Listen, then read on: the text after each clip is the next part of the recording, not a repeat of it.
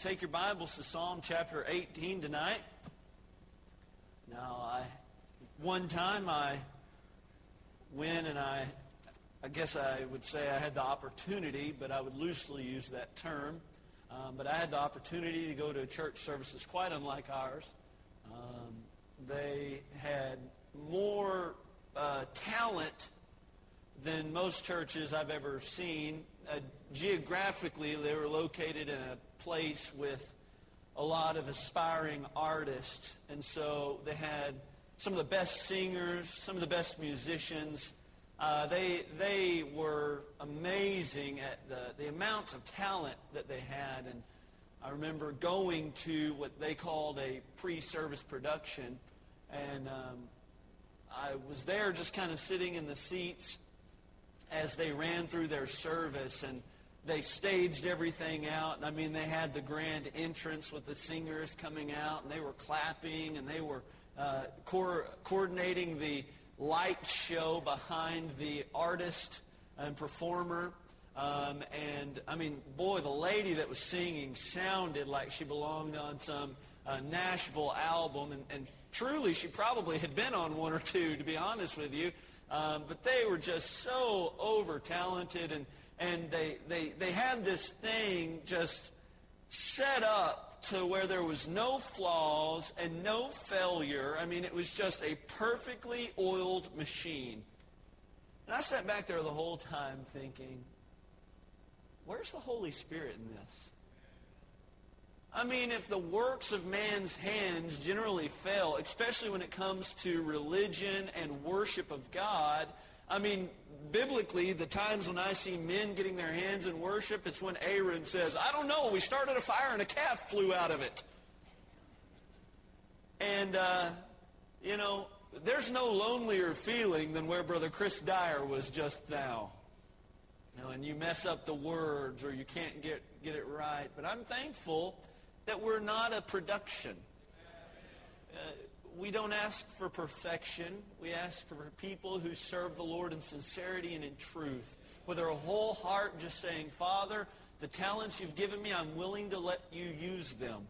And that's all God asks of us. And I believe motives and I believe intentions are very important when it comes to how we worship our Heavenly Father. So, uh, Brother Chris, get back up on that horse next time, and I'm sure it won't be as lonely but uh, I'm thankful for Brother Chris and his testimony here at the church and his faithfulness to serve uh, and, and, be in the uh, band, if that's what we're calling it now, but the worship praise team, the rap session, whatever we're calling them now.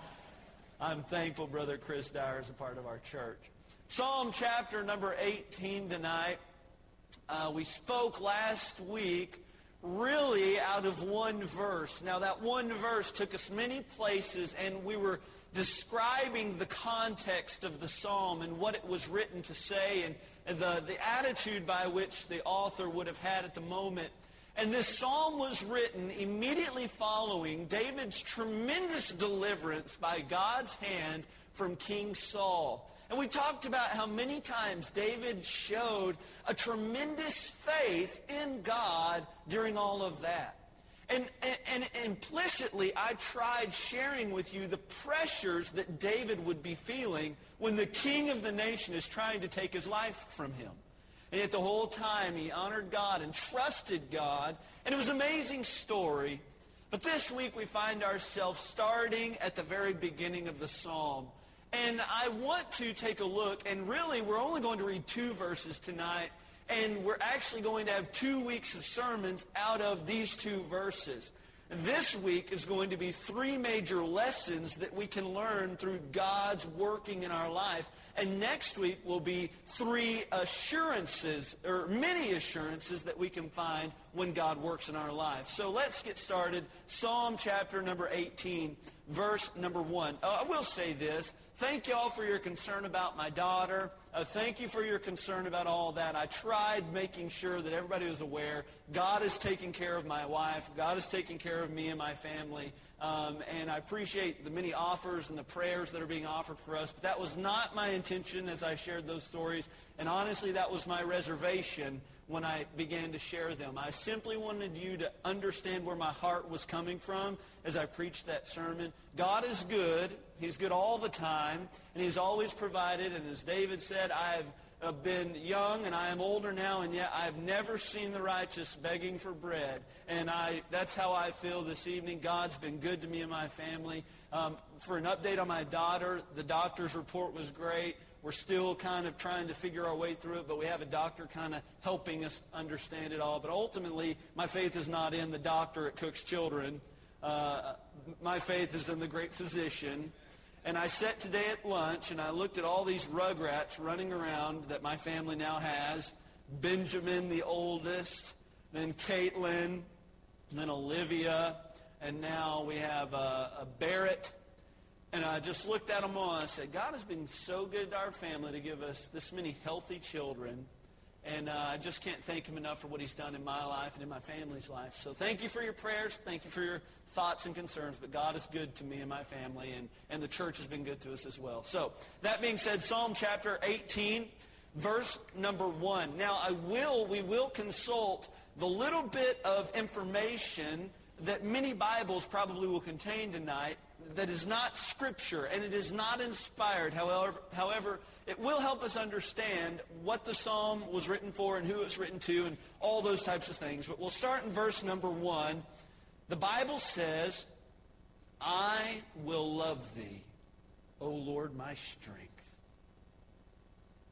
The Lord is my rock and my fortress and my deliverer, my God, my strength, in whom I will trust my buckler and the horn of my salvation and my high tower. I want to read those again, and I want you to really focus as we read them. Don't allow football games or chores that you have to sidetrack you. Let's read them together, focus in on what the Bible's saying. I will love thee, O Lord, my strength. The Lord is my rock and my fortress, and my deliverer, my God, my strength in whom I will trust, my buckler and the horn of my salvation, and my high tower. Gracious Heavenly Father, we come to you tonight asking for your blessing. Lord, we've met truly wanting to hear from you.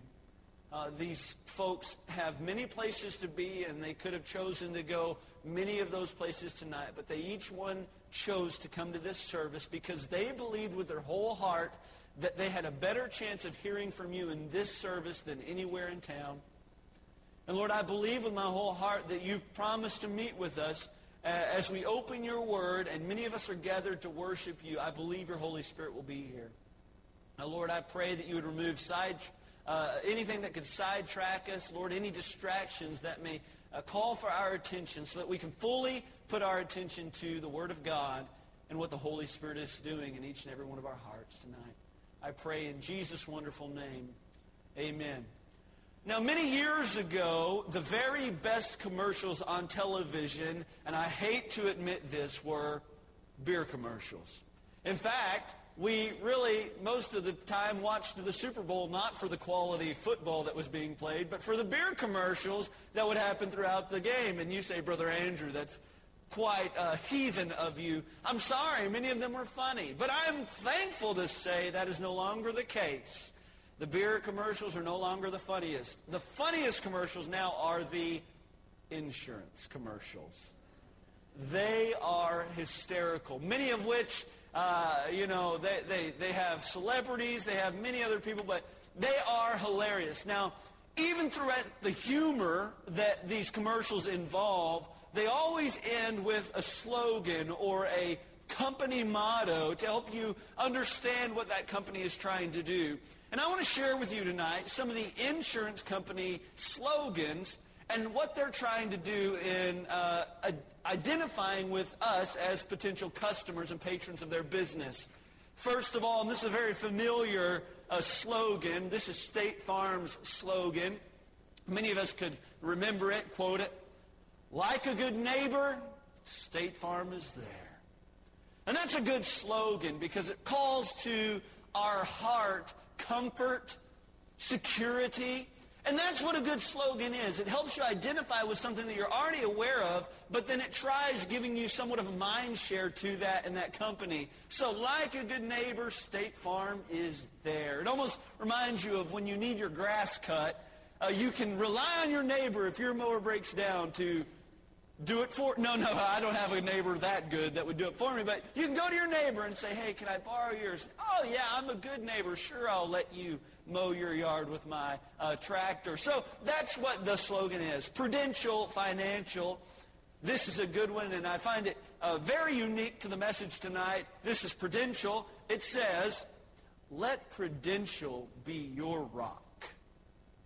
Yeah Sounds pretty familiar, to be honest with you, but they're trying to show you their strength and the stability that their company will help you uh, feel when you become part of their company. Uh, this is Penn Mutual, a better way of life.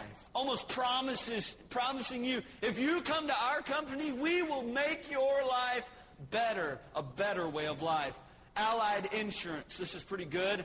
Allied on your side. It makes you feel like you're never going to be alone as long as you have that insurance company. I mean, if you have Allied, we're on your side and we're allied together no matter what happens. Humana, guidance when you most need it.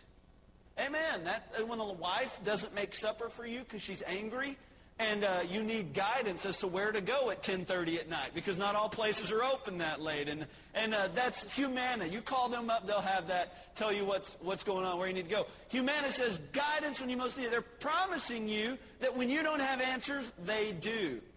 Now, does this sound kind of familiar at all? it just sounds kind of familiar to me. Uh, Pacific Life. Pacific Life. The power to help you succeed. Oh, it speaks to the power that they have and how their power can directly help you be a success. I like that. Principal Financial Group will give you an edge. Century Insurance, strength, protection, and vigilance. Ah, those are good things to have. Uh, AARP, to serve, not to be served. I, I like that. Uh, USAA, this is a, a good one. I really do like this one. We know what it means to serve. And I think that's our armed forces insurance branch. And so it's kind of a play on the fact that all the people involved know service and they, they will service you in the same way. And then my personal favorite, and I have to say it's because I am a patron of this company. I am a loyal monthly payer of their insurance. That is Allstate. And many of you know their slogan, and I saved it for the last because it's my personal favorite. And it says, You're in good hands with Allstate. Now, I've shared with you recently the, uh, the home burglary that my wife and I went through. And, and I, I remember that day having my, wife, or my mom and my dad and my wife and my sister all sitting there. And uh, we were kind of gathered around, and many things are going through your mind when something like that happens. But I remember looking at my father and saying, well, I guess we'll find out how good those hands are. For some reason, even though that motto provides a sense of security, it is a little bit intimidating when you have to rely on that security. And they handled my case, and uh, they, they've helped me out a little bit. And and uh, they called me the other day and they wanted me to give a uh, customer report, satisfaction report. And they asked me many questions, and, and uh, those questions were like, how knowledgeable was the associate who helped you? And another question was, do you feel like your uh, claim was handled in an appropriate manner of time? And, and all these different questions, and I gave them a 10 on just about everything. And so I was pretty pleased with my service. But if you will tonight, give me the liberty. That is essentially what David is doing. He is reporting on God's care and provision in his life. And he's telling you the lessons that he's learned throughout all of it. Now, before our home invasion, I had no idea what goes down with an insurance claim and all the uh, insecurities and the fears and all that thing, all that stuff. But now I could give you a crash course in it because I'm pretty well experienced. And David says, I've gone through this tremendous dilemma. Now listen to the lessons that I have learned. I want to share three of them with you tonight. This lesson was a shareable lesson. A shareable lesson. Now, look in the information provided just above your chapter there. Many Psalms and many Bibles will have a, a, tidbit of information describing the author, describing the uh, surrounding, a little bit of the context. And uh, this uh, uh information here for Psalm chapter 18 says, To the chief musician, a psalm of David, the servant of the Lord who spake unto the Lord the words of this song in the day that the Lord delivered him from the hand of all his enemies and from the hand of Saul. And he said, now how many of yours Bibles say something like that? Mine does, most Bibles will. It's just a little bit of context to help us understand what's going on. Now this, and, and maybe this will help you learn something, this is not the first time that we've encountered this passage of Scripture. This is the delivery of this scripture to the chief musician. I want to take you to the place where this scripture is first uh, mentioned in 2 Samuel chapter number 22. Now, this is the delivery, our psalm tonight in Psalm chapter 18 is the delivery of this psalm, this song, this prayer to the chief musician. But this is not the first time we've encountered this. We encountered it back in 2 Samuel chapter number 22. And this is unique because this is a psalm in Samuel. The Bible says in chapter number 22, verse number 1, And David spake unto the Lord the words of this song in the day that the Lord had delivered him out of the hands of all his enemies and out of the hand of Saul. Verse number 2, And he said, the Lord is my rock and my fortress and my deliverer, the God of my rock. In him I will, will I trust. He is my shield, the horn of my salvation, my high tower, my refuge, my Savior. Thou savest me from violence. Now, it goes on down, and the psalm and this chapter are almost identical. But I want to draw to your attention that the first time this song is sung, it is sung unto the Lord. Now, you say, well, that's pretty obvious, Brother Andrew. But the second time, it is not a psalm sung unto the Lord. It is a psalm delivered to the chief musician. You see, tonight, this lesson is a shareable lesson because, first of all, it was a personal worship.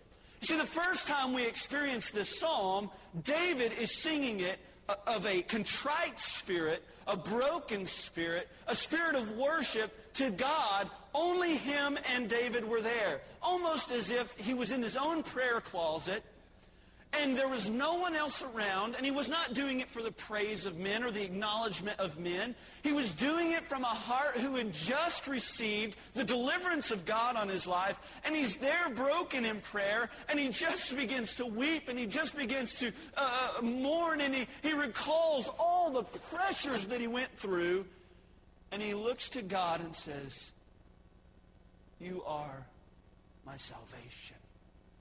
You are my rock. You are my deliverer, my strength. You are, you are my Savior, the horn of my salvation, my high tower. You are my deliverer. It was a personal worship. Can I ask you, how is your personal worship of Jesus going lately? Because what I can research in the Bible, I find that when there is a personal worship present, fear and insecurities tend to fade away. But when there is no personal worship and you're not in a communing spirit with God, generally that's when the fears and the intimidations of everyday life hit you the hardest. You say, Brother Andrew, I, I, I just don't believe you. Well, there's a passage in the Bible. In fact, it's actually a psalm. Psalm 137. If you would, please take your Bible there.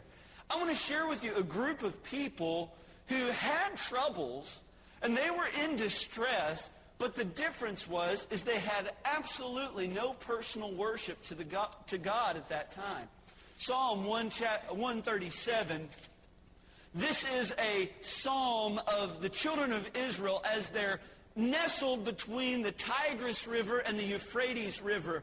This is the Babylonian captivity, and they've been taken out of their homeland, and, and they miss everything about Jerusalem and Zion, and they, they're recalling how good home was, and they're recalling how good the temple of God was, and they're in a foreign land because of their sin, and the Bible says in Psalm 137, by the rivers of Babylon, there we sat down.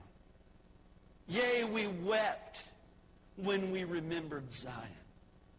We hanged our harps upon the willows in the midst thereof. For there they that carried us away captive required of us a song. And they that wasted us required of us mirth, saying, Sing us one of the songs of Zion.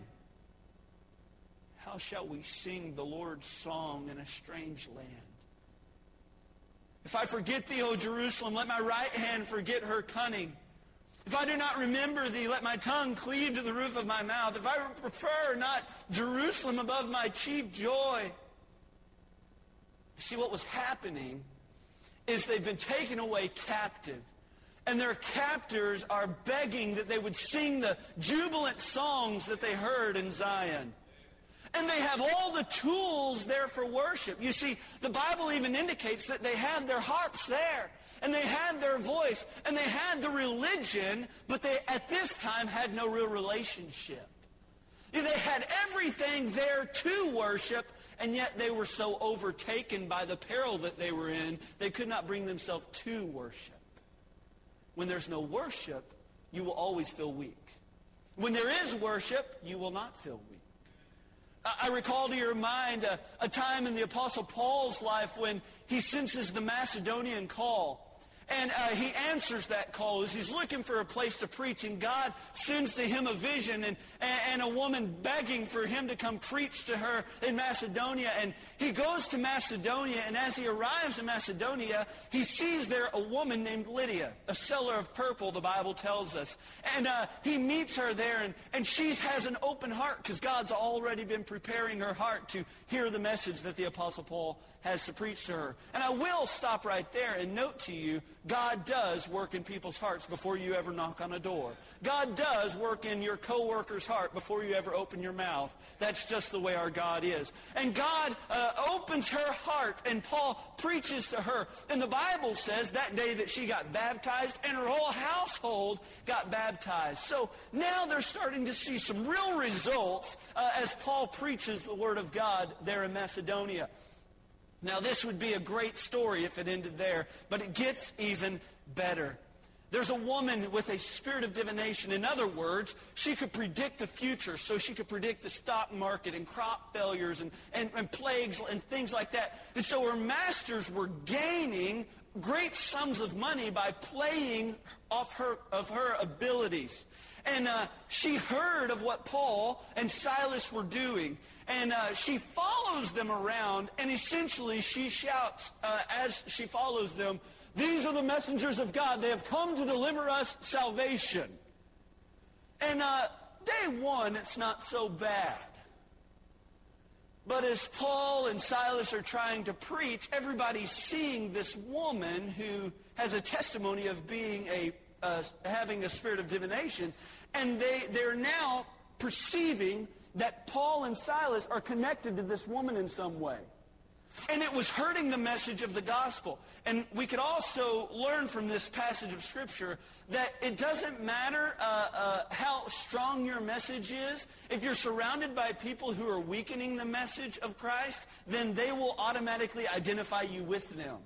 That's why we will not have uh, some people that maybe you like listening to preach. That's why we will not have them in this pulpit because our message is weakened when we identify with others that may uh, have a, a, bad perception in our community and around the world. So, uh, but they, nonetheless, they're preaching and she follows them around almost as if she's uh, uh, trying to follow their tailcoats and say, I'm with them. They're doing a great work. And one day, Paul just gets so fed up with it, he looks at her and he casts the spirit of divination out of her. Now, this would be a joyous experience for most people, right? I mean, uh, it's gone. Not so much for the guys who were making money off of it. They got angry. And they got very mad. In fact, they deliver Paul and Silas up, and, and they start making accusations, and they say, these men teach things that are not lawful for us to receive. And what happens is they take Paul and Silas and they beat them. And the Bible tells us in Acts that they thrust them into the inner prison. Now, the inner prison is where they put the bad convicts, the, the most secure. And the Bible tells us that they charge the jailer to keep them.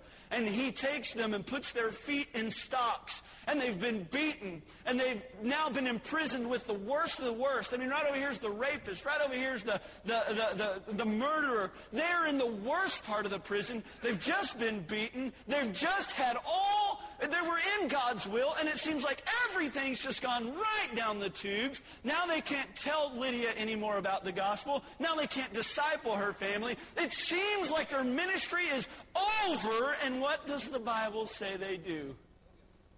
And at midnight, Paul and Silas prayed and sang praises unto God. Wait, they were in every bit as much peril as those in Babylon. They were captive. Their ministry had been removed. The only difference between them was one had a personal worship and the other did not. You see, when your personal worship suffers, and when I mean personal worship, I'm not talking about your faithfulness to come to church three times a week. Uh, uh, to me, that's your reasonable service as a Christian. No, I'm talking about your ability to get in tune with God and pray and seek God's face and read His Word and learn more about Him. How often is your vehicle turned into a place of worship? Oftentimes I find myself listening to sports talk radio too much, and I recently got convicted, and I, I said, my truck used to be a place where I sang praises to God, and now all I do is listen to people talk about Tony Romo all day. And I got convicted because uh, that is my rolling church, if you will. I, have had some of the most amazing experiences with God in my vehicle, rolling down the, rolling down the word, singing, uh, uh, did I mention that I love him, how I worship and adore him? When I can see no way, he makes a way. Boy, I tell you what, and I can't tell you how many times I've gone down the road and I've listened to that song and my heart become broken. And I just in the middle of the words, in the middle of the singing, I just break down and begin to cry. And I, you may think it's corny, you may think it's ridiculous, but I just say, God, amen. Thank you, Jesus. You, you say, Brother Andrew, there's no way. Well, I promise you this happens. Because sometimes you just need a little bit of personal worship to get you through. And I've noticed that those who stay the most in tune with God are those who are willing to do more bold things for God. I recall as Isaiah, in the book of Isaiah, he saw the Lord high and lifted up. And God begins to look for volunteers to, to send out, to labor for him. And once Isaiah saw God, he said, Here am I. Send me. Lord, it doesn't matter where, it doesn't matter who. Lord, if you are supporting me, I'll go wherever you want me to. A personal worship matters. And I hope that we don't have a church who comes to church simply to fellowship and shake hands and, and to, to eat ice cream or to eat mini triangular sandwiches, which are amazing, by the way. I hope that's not what this has become. This is a place of worship. This is a holy place. Make sure when we have a suppers here at the church that this room here stays special. That we don't just treat this like another room. This is a holy place. If God thought enough to ask Moses to remove his shoes, the least that we can do is keep this room here pure from bringing pumpkin pie in here a place of worship, a, a personal worship. Secondly, I want to share with you a shared public worship. Now, here's what happened. the first time we encounter this psalm, it's David and him alone speaking to the Heavenly Father. And he prays and he sings to God and he says, Oh God, you are so good to me. But when we come to Psalm chapter 18, and this is not scripture, but it does help us understand what's going on. The Bible, uh, uh, right here in the little information in your Bible, it says, to the chief musician, a psalm of David, the servant of the Lord. Now, the best way that I can explain this is the chief musician would have been their brother Sean Ogden. Now, you say that's a little weird, and you can picture Brother Sean in a robe if you want. Whatever you want to picture Brother Sean, whatever helps you identify this passage of Scripture in your mind. But essentially, what David would do is he would write these songs and would deliver to a musician and they would put music behind it, and they would stand in public worship, and they would teach the psalm and the song to the congregation. And communally, they would stand up and they would sing these psalms of David. And so now what David has done is he's taken this amazing mountaintop experience in his life, and he's put it down on paper so that others can see the experience. I have no doubt in my mind that there are people in here that have gone through tremendous dilemmas in their life. And they've come through, and as the Bible puts it, when I have been tried, I come forth as gold. And you look back on it, you say, God was good to me during that time. And God helped me through. When I saw no way, he made the way. And uh, I'm sure there's stories like that in here. But I wonder how many of those stories go untold. I don't believe that it's honoring to God to honor you. And I, have I've said in too many prayer meetings of people doing praises that somehow circle back around their wisdom and their knowledge. And they say, well, if I hadn't have had the foresight to do, that's not what I'm talking about here. I'm talking about when you have a mountaintop experience how easy it would be to put your arm around somebody or share with somebody exactly how God has been to you during that time. That's what David did. And it encouraged those around him. Matthew Henry put it like this. The private compositions of good men, designed by them for their own use, may be serviceable to the public, that others may borrow light from their candle, but and also heat from their fire. You know, every once in a while, it's just good to hear what God is doing in other Christians' life. It gives us hope. It gives us the thought that he's not abandoned us, but yet he's working in the lives of everyday people like you and me. The Bible puts it like this. Uh, let men see your good works that they may glorify your Father which is in heaven. The, the glory has never been meant to go to you. When you do good things, when you have good things happen to you, share those experiences so that others may glorify the Father which is in heaven. It's a personal worship, and it's a shared public worship. Secondly, not only is there a shareable lesson here, but there's secondly a starting place of love. In verse number one, I want you to see this. There are, well, in verse number two, there's an amazing list of attributes of what God is doing for David. And as I read through this psalm a few weeks ago, I was just struck in the heart about all that God does for us. But I like where David starts. He starts in verse number one, and he says this. This sets the tone for the entire chapter. It prefaces everything he's going to say from here on out. I will love thee. Now, he could have said many things here. And in fact, verse number two is the power verse. Man, it talks about all that God has done for him. But I like how David starts it. It says, I will love thee. You see, we don't react to God because of what he can do for us in verse number two. We react to God because he's what, all, what he's already done for us in verse number one. The Bible puts it this way in 1 John chapter 3, verse 16. Hereby perceive we the love of God, because he laid down his life for us. It puts it like this later in chapter 4. Uh, Herein is love, not that we loved God, but that he loved us and sent his son to be the propitiation for our sins. It goes later on in chapter 4 and says this, we love him because he first loved us. Look, what David's saying here is, I don't love God because of all that he's doing for me in chapter or verse number 2. Oh, God can provide. God is a deliverer. He's a buckler. He's a shield. He's a high tower. He's a fortress. He's a rock. He's all of those things. But we don't love God because he is those things. We love God because he has already proven to us his love for us. You see, we're not motivated out of a heart of expectancy with God.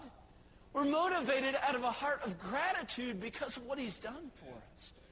Look, it would not matter to us if God could make this life comfortable apart from the cross of Calvary. You see, if our life was just 70 brief years and he made it pleasant as can be, as Dad put it this morning, a banana pudding kind of life. If God did that for 70 years and we died and went to hell, so what? Sure, we were comfortable for 70 years. 70 years will feel like a drop in the, in the sea compared to an eternity. But we love God because he loved us first. And I like how the Bible puts it. When we were yet without strength, when we were weak, we were hopeless, we had no ability within ourselves, in due time, just the nick of time, Christ died for the ungodly. You see, it's that love that motivates us. And David was not saying, I will love God because of what he is. He's saying, I will love God because of what he has done for me already. Do you love God because of the fact he can help you through hard times? That ought not be your motivation. That is a secondary benefit of a much larger incentive package we ought to love God because he sent his son to die for us. Because when we were ugly and when we were enemies of God and we were children of wrath, when we were seeking our own and wanting to be the best that we could be here on this world and we sought our own way, we sought to please the flesh, when we were ugly, Christ died for the ungodly. That's why we love God. I recently read a story of a woman who was a writer. This, we really didn't know that much about this woman. All we really knew was the name that she wrote under. The name was Lidie H. Edmunds. We did not realize until recent years that this was just a pen name. And the lady's real name was Eliza Hewitt. Now, still not much was known about her, but in recent years, what has come to fruition is it's so happened that Eliza was a school teacher. And Eliza was, uh, enjoyed going to church and, and being a writer and, and kind of helping people come to know Christ. But one day at school, one of the classmates got angry with her and struck her in the head with a piece of slate. This actually had much greater effects than just a blow to the head. It actually caused spinal damage. And what happened to Eliza was she became an invalid because of this accident. Now she still had the opportunity to share her faith. She was a Sunday school teacher. She was uh, uh, kind of the superintendent of a children's home. But she took time to write after this incident. And this is some of the words that she wrote. My faith hath found a resting place, not in device or creed. I trust the ever-living one, his wounds for me shall plead. I need no other argument. I need no other plea. It's enough that Jesus died and that he died for me. No, she's saying, I don't need all the secondary benefits. I don't need the incentive package. It is enough that my faith has been established in the one who saved me from my sins. Oh, she had her hard times. Can you imagine being struck and becoming invalid? And then she penned those words. Ah, my faith has found a resting place. I love that. She loved God not because of what he could do for her, because her future outlook was not good. But she said, I love God because of what he's done for me, and it is enough that Jesus died for me. I love that. What's the reason you love God? It ought not be because of what he can do for you. It ought to start because you love him and he loved you.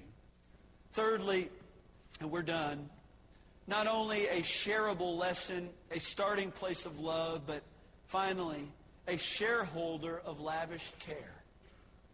Now, verse number two. Now, I'm not going to get into all the attributes. That's next week.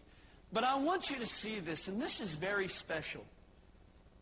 And, and maybe this is just me, but in the English language, when I use a personal pronoun, I could then omit the personal pronoun from the con, uh, consecutive things that follow. For instance, I could say, that's my banana pudding and uh, uh, chicken and bread and sweet tea. And you would take that to mean what? Well, I possess all of those things and they all belong to me. But that is not how this is written. Notice this, and I want you to read the word that I pause at. Verse number two. Out loud, read the word that I pause at. The Lord is my rock and my fortress and my deliverer, my God, my strength in whom I will trust, my buckler, and the horn of my salvation, and my high tower. Look, what's so special about this is David learned that he was the one with privileged access to this. It's a great thing that God has all the resources in the world. And I mean, I, it's so exciting to know that there's nothing that limits God's hand in my life. It's just an awesome thing. But it wouldn't really matter if it didn't apply to me. Let me give you an example. Now, I could take you down tonight and I could take you to the Ford dealership. And we could go look at a whole line of pickup trucks. And I personally like pickup trucks. I drive kind of like a bite-sized pickup truck right now, but in the future I will drive one that's a little bigger. But man, have you seen how much those pickup trucks cost now? I don't want one of them big ones that's impossible to park and you have to have a CDL li- license to drive. I don't want one of those. I want one of the mid-sized ones. But uh, uh, we could go down there tonight, and if I was going to walk down the aisle and point to you a pickup truck that I want, I would go to that Ford EcoBoost V6. I think there's a 3.6 and a 3.2. There's one engine that's a little bit bigger. I want the bigger engine because I'm only getting a V6, right? So I want the bigger engine. And uh, uh, we obviously, since this is all hypothetical and I'm not actually spending real money, because um, if I were, we'd be in the used section at uh, uh, Mr. Eduardo's dealership down there in Fort Worth. But uh, we're, we're spending hypothetical money. So we're walking down the new cars. We see there, and I like the white with the tan trim. We would go to the V6 EcoBoost, the 3.6 liter. And they have all these packages. Ford has a, a L, a LT package, an XLT package. Then they have a, uh, um, uh, they move up to their, uh, there's one other, and then there's the King Ranch package. And then above that, they have the Platinum package. Now, I don't want none of that Platinum stuff. Now, I'm not a rapper. I don't want Platinum. I'm kind of a country guy. And boy, them King Ranches look slick. Look, the reason I want the EcoBoost is because it's got a lot of torque and a lot of power to pull uh, things down the road. Uh, and uh, you know, I want that. It gets great gas mileage. I want the white one with the tan trim, but I want the King Ranch package. And I've looked at these trucks just, just to know, and uh, they're about $65,000. Yes, I know. Where's hypothetical money? Cheer up, you saints of God. There's nothing to worry about.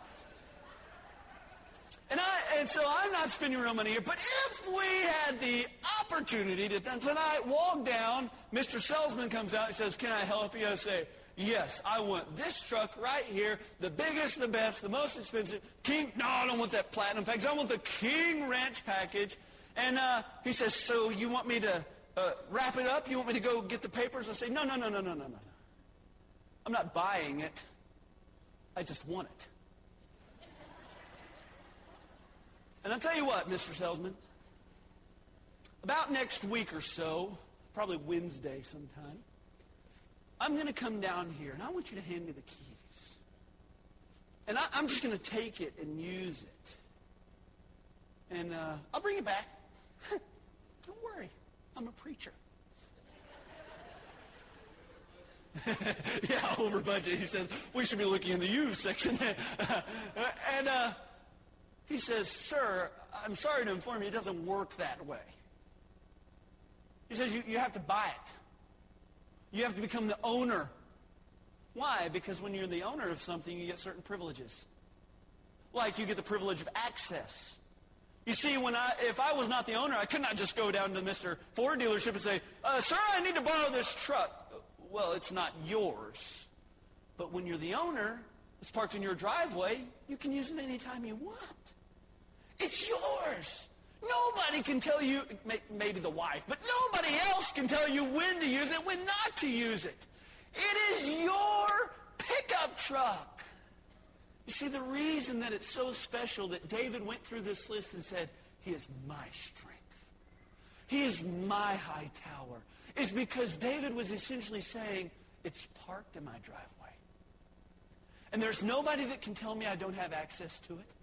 There's nobody that can tell me that it's not mine, it's not my privilege, but I am the owner. I am the possessor of all that God has to offer his children.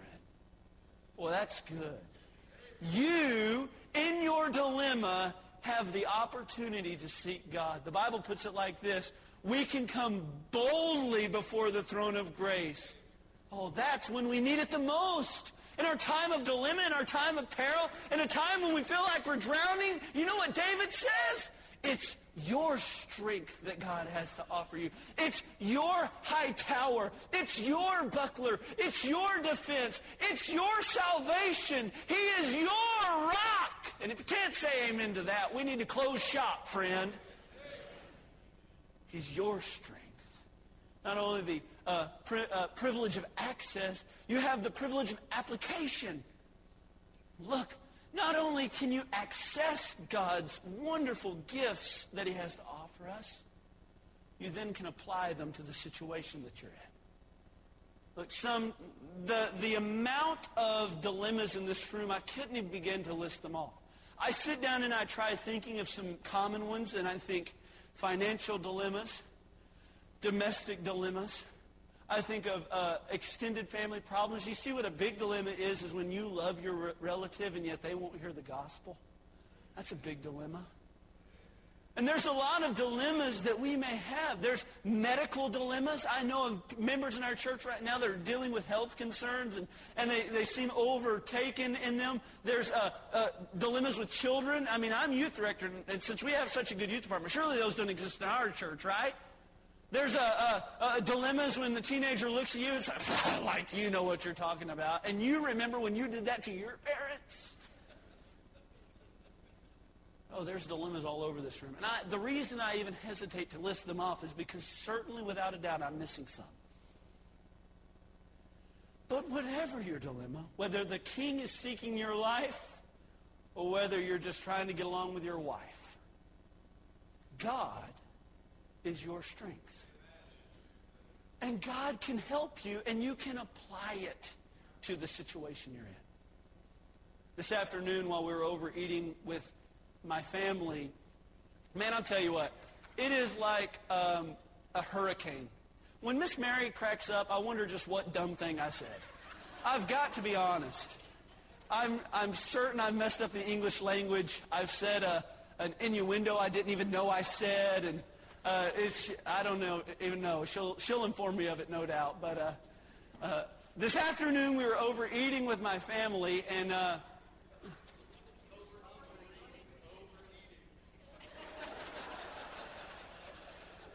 I did not mistake what I was saying.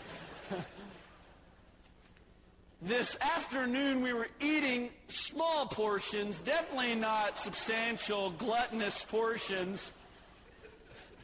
Imagine if you're watching the live stream right now. They're like, this guy is falling apart. we were eating over at my family's this afternoon, and uh, all these kids, I'm telling you what, it's like a hurricane hits Paul and Grandma's house when we all get together. There's just, Ben is crazy. Caitlin's following Ben along, trying to do everything he does, but twice as much as he does. Now Olivia's running around. Nobody knows what she's doing. Uh, and Barrett sitting over in the corner all asleep, and Bailey screaming because that's what Bailey does. And it's just, it's, it's crazy now.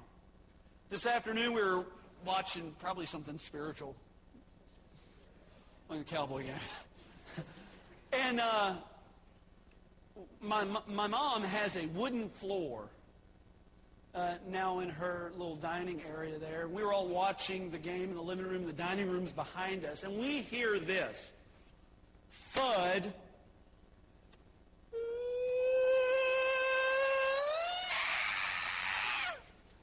Ben, Ben, Ben, Ben, Ben. And uh, as soon as the first note was yelled, I had no doubt whose child it was. I knew it was mine. And you know what I've noticed? Even when we're in the church here, I'll be like in the back talking or something, and I'll hear a kid crying, and I'll kind of listen in. I'm like, oh, that's a bird's kid. I don't care about that. so what? but you know what I've noticed? No matter the distance I am away, I know my kids cry. And if you're a parent, you know exactly what I'm talking about. There's something distinctive about your kids' cry. Now, it's not a better cry. That's not what I'm saying. It's, it's not a louder cry. It's not a cuter cry. There's no cute cry, I've learned. But it's a distinctive cry. What David is saying is, God hears my cry. And I'm his child. And he's given me the opportunity to employ his services and no matter what thing I'm going through. And when I cry, he says, oh, I'm ready. I'm ready to help.